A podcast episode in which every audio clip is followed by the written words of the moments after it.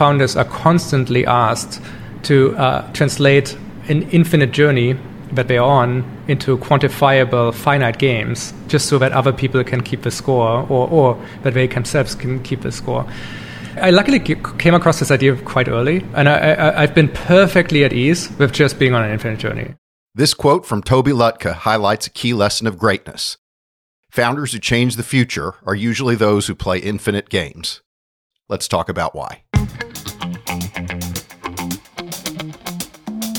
Welcome to Starting Greatness, a podcast dedicated to ambitious founders who want to go from nothing to awesome super fast. When you're a startup founder, you have to channel your inner James Bond, your MacGyver, your Wonder Woman.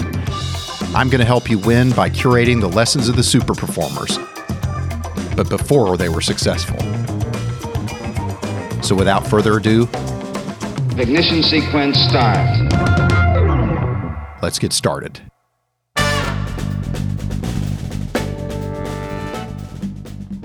In the mid 1980s, a philosopher named James Carse wrote a book called Finite and Infinite Games. In it, he defined two types of games. A finite game has fixed rules and a clear objective. Take the game of baseball. We all agree what the rules are, and at the end of nine innings, the game ends. The team with the highest score wins. Nobody ever says at the end, hold on a second, if we play another inning or two, I know we can win. Let's keep going. Instead, you have clear players, rules, winners, and losers. An infinite game has known and unknown players. The rules are changeable, and the goal is to keep the game going. We are players in many infinite games in our lives. There's no such thing as being number one in your marriage. Well, hopefully not. And while you come first in your class at school in terms of grades, there's no way to win at acquiring knowledge. And speaking of grades, something that holds many of us back is the fact that we're raised in our childhoods to believe that success comes from winning in finite games. We get ahead in sports by winning finite games in baseball, football, or soccer. We win or lose at board games.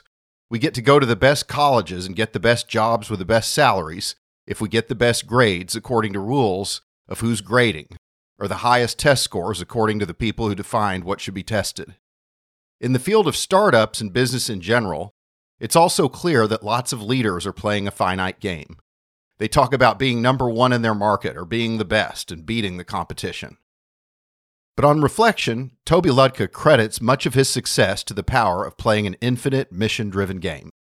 So, what does it look like when a startup plays an infinite game?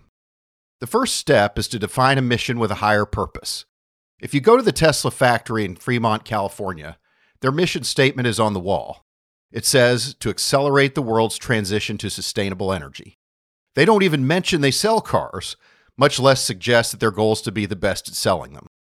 Shopify as well has a clear and defined mission make it easy as possible to sell things online. Shopify's infinite game is about financial enablement. It creates tools so entrepreneurs can compete with large behemoths with big technology budgets. As each new iteration of the internet arises, Shopify is offered a new set of challenges. And at each step, Shopify is readjusted towards its underlying goal, greasing the skids for entrepreneurs. For Tobi, this posture is intentional. He places Shopify in the grand historical landscape of entrepreneurship, where cities started as trading posts and entrepreneurial commerce is intrinsic to humanity. If Shopify had just followed the numbers, just focused on beating the quarter, it may have succeeded in one iteration but failed to adapt to the internet's structural shifts through time. In an infinite game, numbers are a lagging indicator of your commitment to the mission. As Tobi puts it when reflecting on Shopify, the healthier point at each company decision point would have been moving in the infinite, not the finite. In aiming Shopify at its larger mission, Tobi frequently dedicates time to disrupting the company himself. He calls these times studio weeks, after a common practice among musicians. Toby will spend weeks diving deep into questions like what world events are going to affect us? How can Shopify still move towards the larger vision in that new situation? Inevitably, he will emerge with larger shifts for Shopify. Human psychology, routine, and near term business pressures conspire to encourage founders to play a finite game. As I suggested earlier, we are conditioned from our childhood to play finite games by default. Finite games find us, but infinite games have to be intentionally sought and designed. Infinite players wake up every morning and say, How can we make our company a better version of itself today? They are energized not by winning at some artificial comparison game defined by someone else, but by the joy of being their best selves in a life that can be thought of as unbounded. Finite games make companies and people fragile. When the world shifts, they crumble. They think these aren't the rules we're supposed to be playing by. Infinite games make companies anti fragile.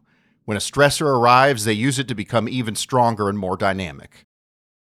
Whether you're a founder or not, in fact, no matter what you do in this lifetime, I hope after listening to this you'll consider a simple question What infinite games am I playing?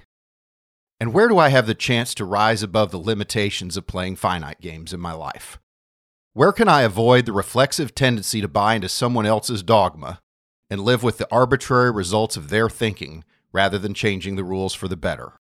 How can I do more of what makes things meaningful and that create change, wealth, happiness, and beauty, and resist the tendency to seek status according to someone else's rules?